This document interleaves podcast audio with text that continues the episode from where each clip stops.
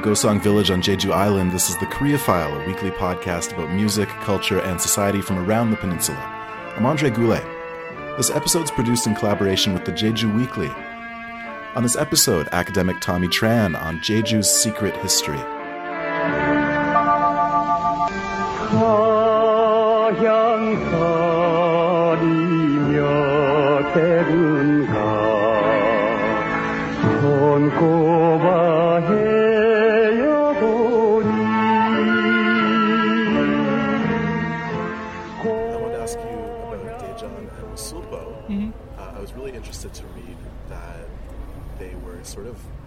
Primary sites up Yeah. until the 80s, and I had no idea. I worked down in Sagie, uh, and Hwasunuri, and the west to me is just like the boring coast. Like I never thought that it was that interesting. But tell me a bit about Daejeong and Sulpo.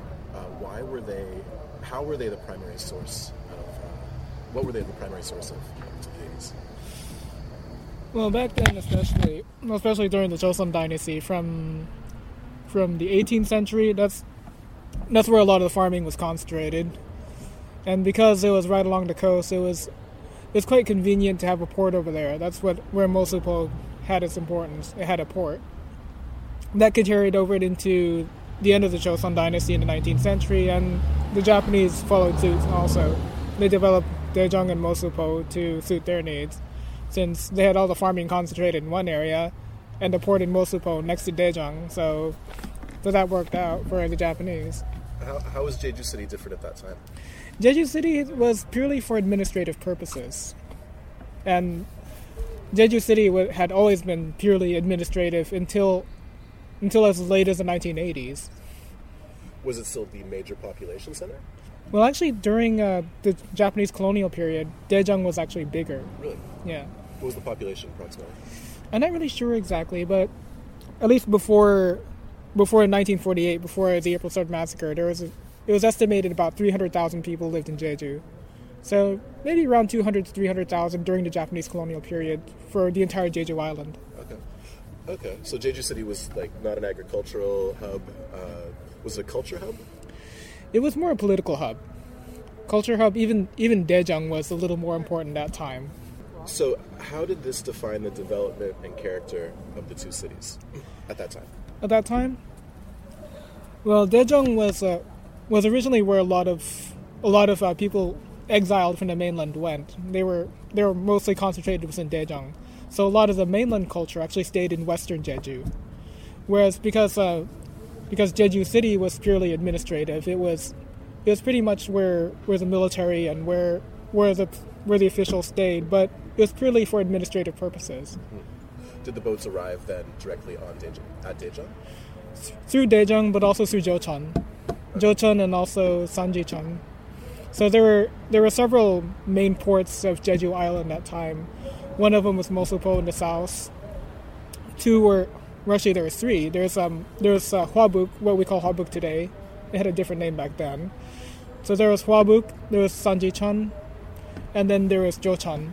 Those were the three main ports in the north. So a lot of the ports were in the north because they were purely to send uh, tribute goods back to the mainland. Okay. You, you wrote that Jeju City actually didn't have much of a port until the Japanese colonial era, Oh yeah, and in fact, when typhoons hit the island, Yeah. Jeju City bears the brunt of that. Oh, yes. So, uh, so when was the port first created in Jeju City? 1908. They tried during during the last years of the Korean Joseon dynasty, but well, of course, the Joseon dynasty was in pretty bad shape by that time, so they didn't really have much resources to actually build up Jeju, nor were they entirely interested. So even though they started a steam line from uh, the mainland to Jeju during the last years of the last Korean dynasty, there was no real port where the ship could stay. So the ship would actually have to stay offshore.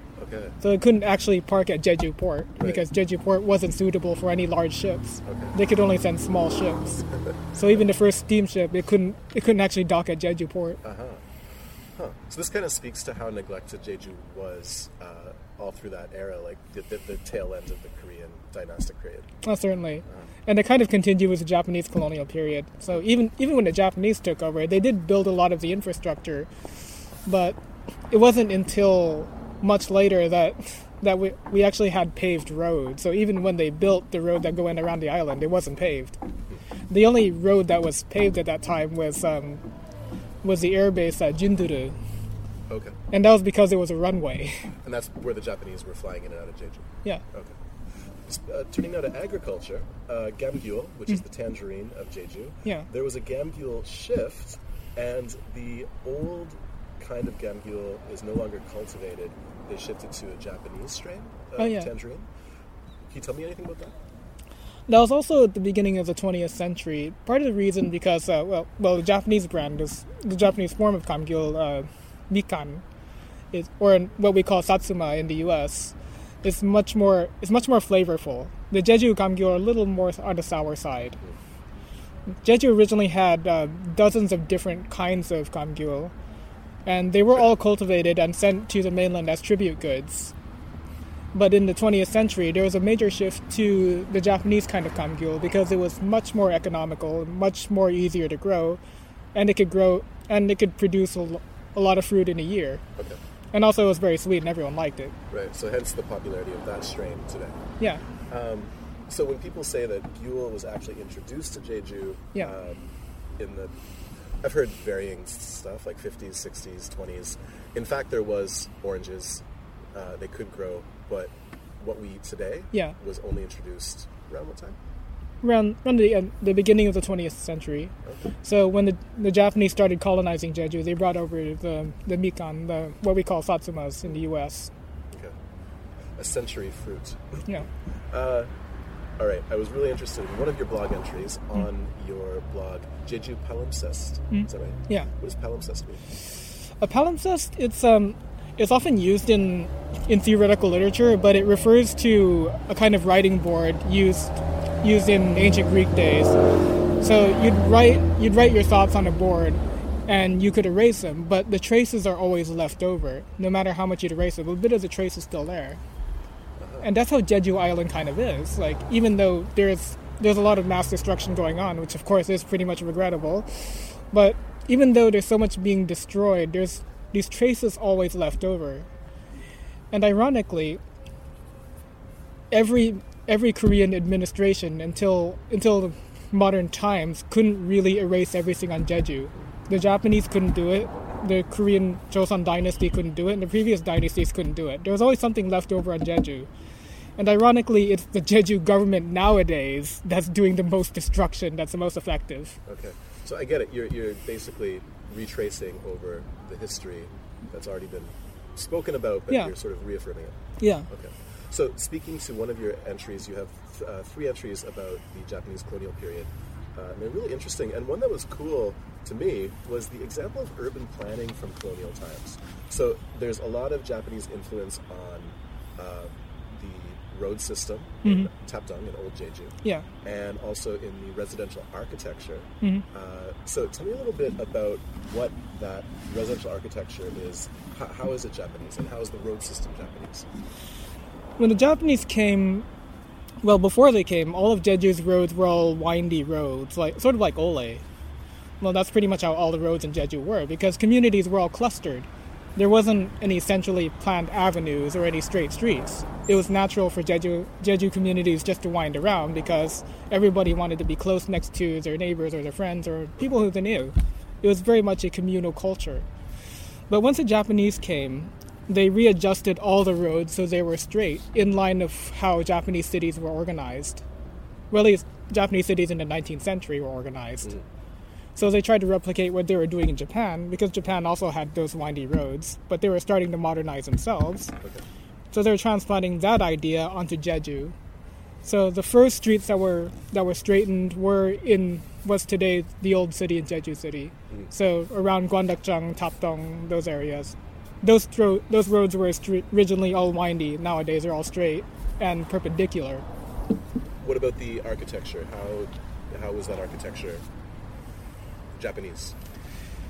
The features of, of Japanese architecture is that they have a central corridor. A Korean house is uh, more is arranged such that they have they have an en- a broad entryway in the, in the front. Whereas when you go into a Japanese house, you immediately go into a corridor flanked by several rooms.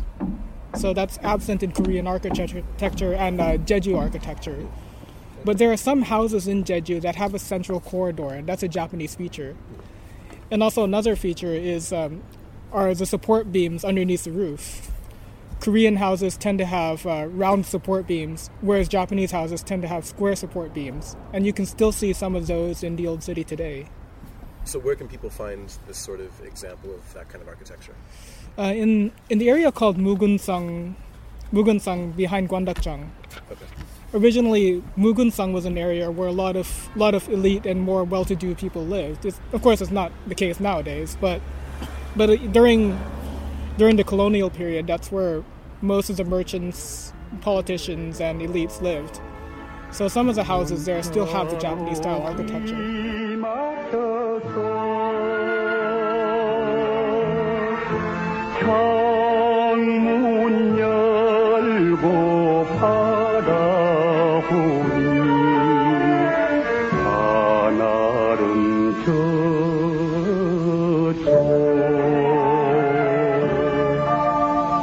That's the Korea File for this week.